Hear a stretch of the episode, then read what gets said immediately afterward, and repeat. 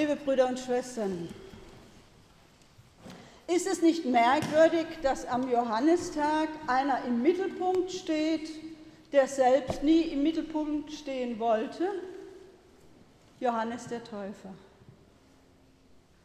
Er war ja der Vorläufer von dem, auf den es wirklich ankommt. Und bei dem Stichwort Vorläufer kommt mir sofort in den Sinn, der letzte Bonn-Marathon im März. War ich leider nur Zuschauerin. Da gab es einen sogenannten Tempoläufer.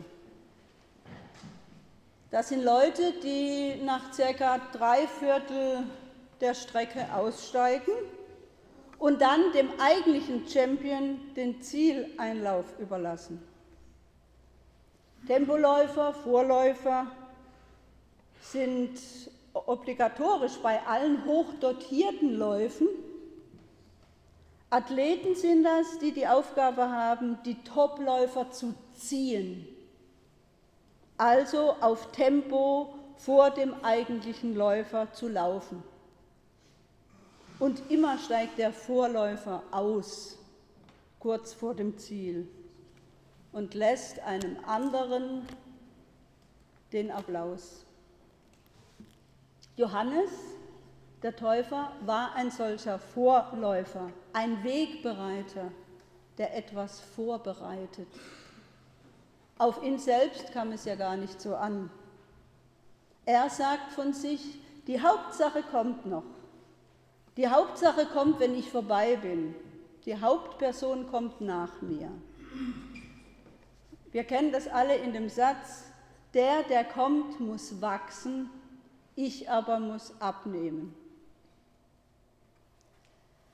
Könnte das ein Bild sein, so ein Schlüsselbild für unser Leben? Das Fest Johannes stellt uns doch vor die Frage, auf wen weise ich denn hin mit meinem Leben? Zeige ich bei allem, was ich tue, nur auf mich selbst? Schaut her, was für ein toller Mensch ich bin?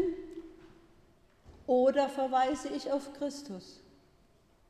Und wodurch erkennen die Menschen, dass ich auf Christus verweise?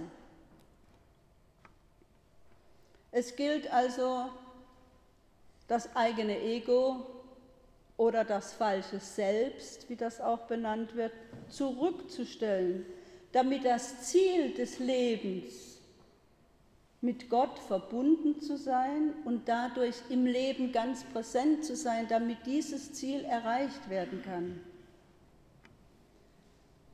Und wenn ich sage, das eigene Ego zurückstellen, dann meine ich damit natürlich nicht, dass wir nicht zu wunderbaren Persönlichkeiten werden sollen oder schon auch ansatzweise sind. Es ist kein Verbot zur Selbstverwirklichung. Wir sollen uns ja nicht kleiner machen, als wir sind. Aber die Frage ist, ob wir uns ständig größer machen wollen, als wir in Wirklichkeit sind. Es geht doch darum, die Anteile in uns zu sehen, die uns hindern, durchlässiger zu werden für Gott. Ich glaube, viele Menschen haben Angst, ihr mühsam aufgebautes Ego und ihr mühsam aufgebautes Ich-Gebäude zu reduzieren oder sagen wir so verwandeln zu lassen, weil sie nicht wissen, wer denn dann das Ruder übernehmen soll und was dann eigentlich geschieht im Leben. Es fühlt sich doch viel sicherer an, wenn wir Ich-Stärke zeigen im täglichen Konkurrenzkampf um Anerkennung und Zuwendung. Das lernen wir doch unseren jungen Menschen. Werte stark, zeig ich. Ich selbst kenne das auch. Wenn ich in so einem Modus bin, dann spüre ich schnell, wie sich mein Ego oder mein falsches Selbst, wie das sich Raum nimmt und mein Handeln und Denken bestimmt. ist dann so, dass ich mich gar nicht so gut mehr auf die Arbeit einlassen kann oder das, was einfach kommt. Denn mein Ich sitzt ja am Steuer. Und das sagt immer, du musst Eindruck machen. Ich bin dann einfach irgendwie nicht mehr frei. Manchmal spüre ich das erst hinterher. Es ist vielmehr dann, dass ich so ein Gefühl habe, jetzt muss ich aber recht haben. Oder ich muss die bessere sein. Und ich muss von anderen gelobt werden. Wenn ich mit jemandem im Gespräch bin, spüre ich bald, ob dieses Gespräch mit diesem Menschen etwas berührt, was uns beide übersteigt, oder ob wir beide nur um uns selber kreisen, uns selbst darstellen wollen. Meistens wird es dann ziemlich langweilig. Johannes weist durch sein Vorbild darauf hin, unsere Wichtigkeit in den Dienst eines Größeren zu stellen.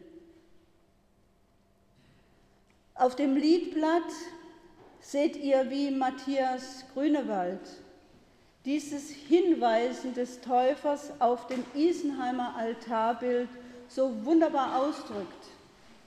Er zeigt nämlich Johanne mit dem ausgestreckten Finger auf Jesus.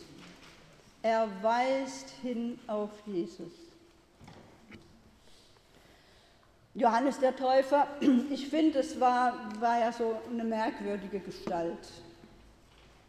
Sein Aussehen, seine Essgewohnheiten, seine Art überhaupt, sein Gewand, so wird berichtet, war aus Kamelhaar und seine Speise bestand aus Heuschrecken und wildem Honig.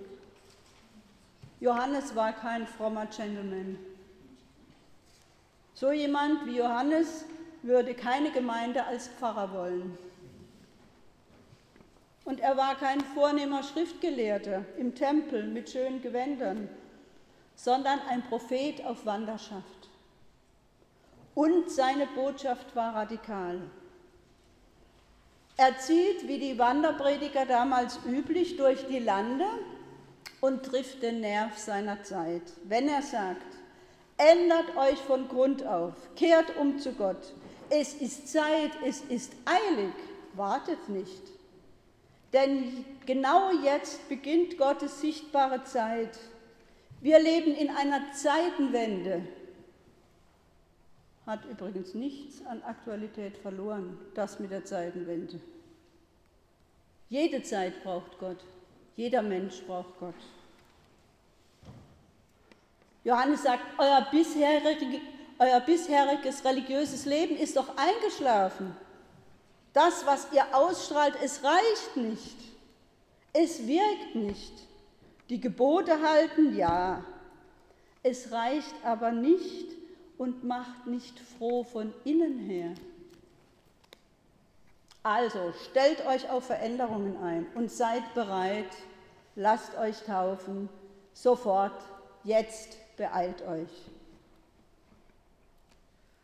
Stellen Sie sich vor, morgen kommt überraschend hoher Besuch. Also in mir wäre da Unruhe. Denn wenn hoher Besuch überraschend kommt, wird der Alltag unterbrochen, weil dieser nicht mehr genügt. Vielleicht muss ich mal zu Hause sauber machen oder aufräumen oder mir Gedanken machen, was ich einkaufe und koche, damit der hohe Besuch sich wohlfühlt. Und so etwas sagt Johannes. Er sagt, morgen kommt hoher Besuch. Und diese Botschaft dieses Johannes, die braucht ein Symbol. Und das ist die Taufe am Jordan. Mit Johannes zog eine Schar von Anhängern und möglich ist es, dass Jesus unter diesen Johannesjüngern war und eine Zeit mit Johannes mitgegangen ist. Dafür spricht auch die Taufe am Jordan. Erst die späteren Evangelien machen ja aus der Taufe am Jordan den Start des öffentlichen Auftretens Jesu. Und Jesus ist dann seinen ganz eigenen Weg gegangen. Übrigens, ich weiß nicht, ob Ihnen das aufgefallen ist, es gibt keine Überlieferung, dass Jesus selbst getauft hat. Er hat seine Jünger berufen, aber er hat sie nicht getauft. In der heutigen Lesung aus der Apostelgeschichte haben wir von den sogenannten Johannesjüngern gehört. Die Apostelgeschichte 80 nach Christus geschrieben berichtet, dass Paulus nach Ephesus kommt und dort Menschen begegnet, die von sich sagen, sie seien Anhänger des Johannes. Und sie leben auch nach den Ereignissen um Jesus so viele Jahre später noch in der Naherwartung und in der verdichteten Sehnsucht, dass jetzt doch endlich mal die Zeitenwende kommen soll, von der Johannes gesprochen hat. Und Paulus fällt etwas auf, merkwürdig, irgendwas fehlt. Von denen geht gar nichts aus.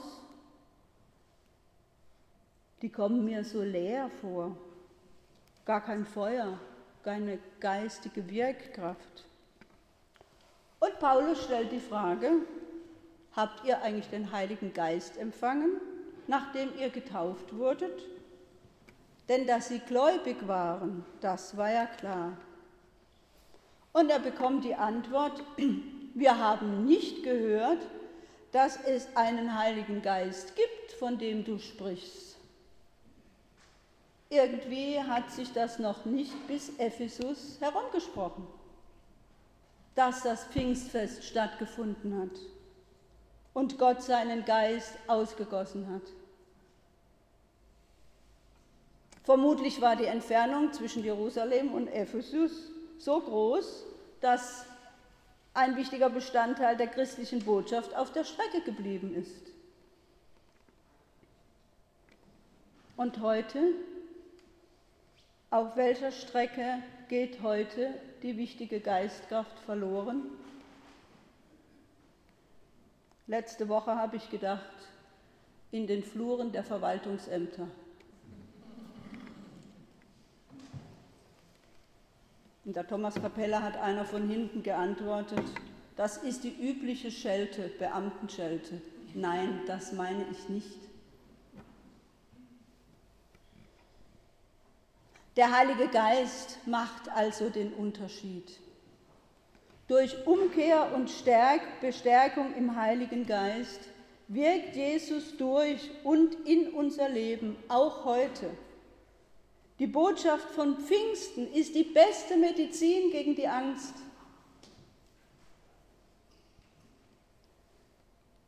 Der Johannistag kann uns Anlass sein, in bestimmter Weise über unser Leben nachzudenken, über unser Leben, das wie das Jahr jetzt von Kindesbeinen an seinem Höhepunkt entgegeneilt, dann wieder abnimmt, weniger wird und schließlich vergeht.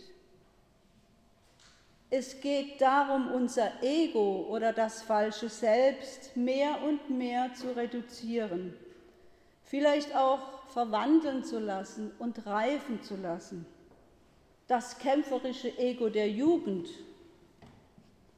das durchsetzungsfähige Ego der Erwachsenenwelt, das hoffentlich geläuterte Ich aus der Mitte des Lebens und das gereifte Ich des Alters, das eh geprägt ist von Loslassen. In jeder Wendezeit geht es darum, dass das Ego schwächer wird, damit wir mehr und mehr mit unserem wahren Wesen in Berührung kommen. C.G. Jung spricht in der zweiten Lebenshälfte von der Integration des Schattens, also eine reife Selbstannahme, so wie ich bin.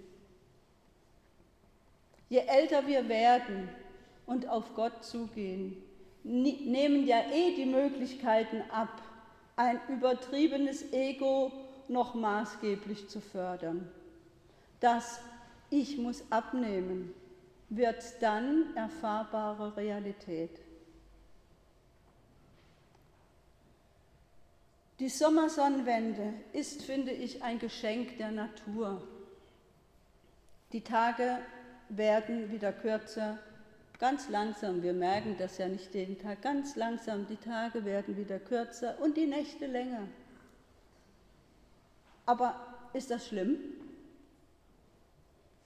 Nein, nicht dann, wenn wir uns im Vertrauen in die unterschiedlichen Jahreszeiten hineinfallen lassen und diese auch aufnehmen als Symbol für unser Leben. Denn die abnehmende Sonne kann uns auch bewusst machen, dass die innere Sonne zunimmt, dass das innere Licht in uns immer stärker wird. Das Fest Johannes des Täufers lädt uns dazu ein, wieder neu, immer wieder neu auf Christus zu schauen und vor allem uns selbst anschauen zu lassen. Die Sommerzeit hat begonnen. Die Ferien sind nicht mehr weit.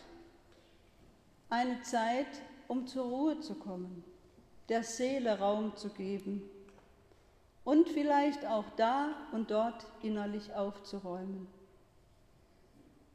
Vielleicht spüren wir dann wieder neu, wie Gott uns mit so viel Liebe und Vorschussvertrauen zieht, wie der Vorläufer den späteren Sieger im Marathon. Dann können wir singen. Einer hat uns angesteckt mit der Flamme der Liebe. Einer hat uns aufgeweckt und unser Feuer brennt und zwar hell. Amen.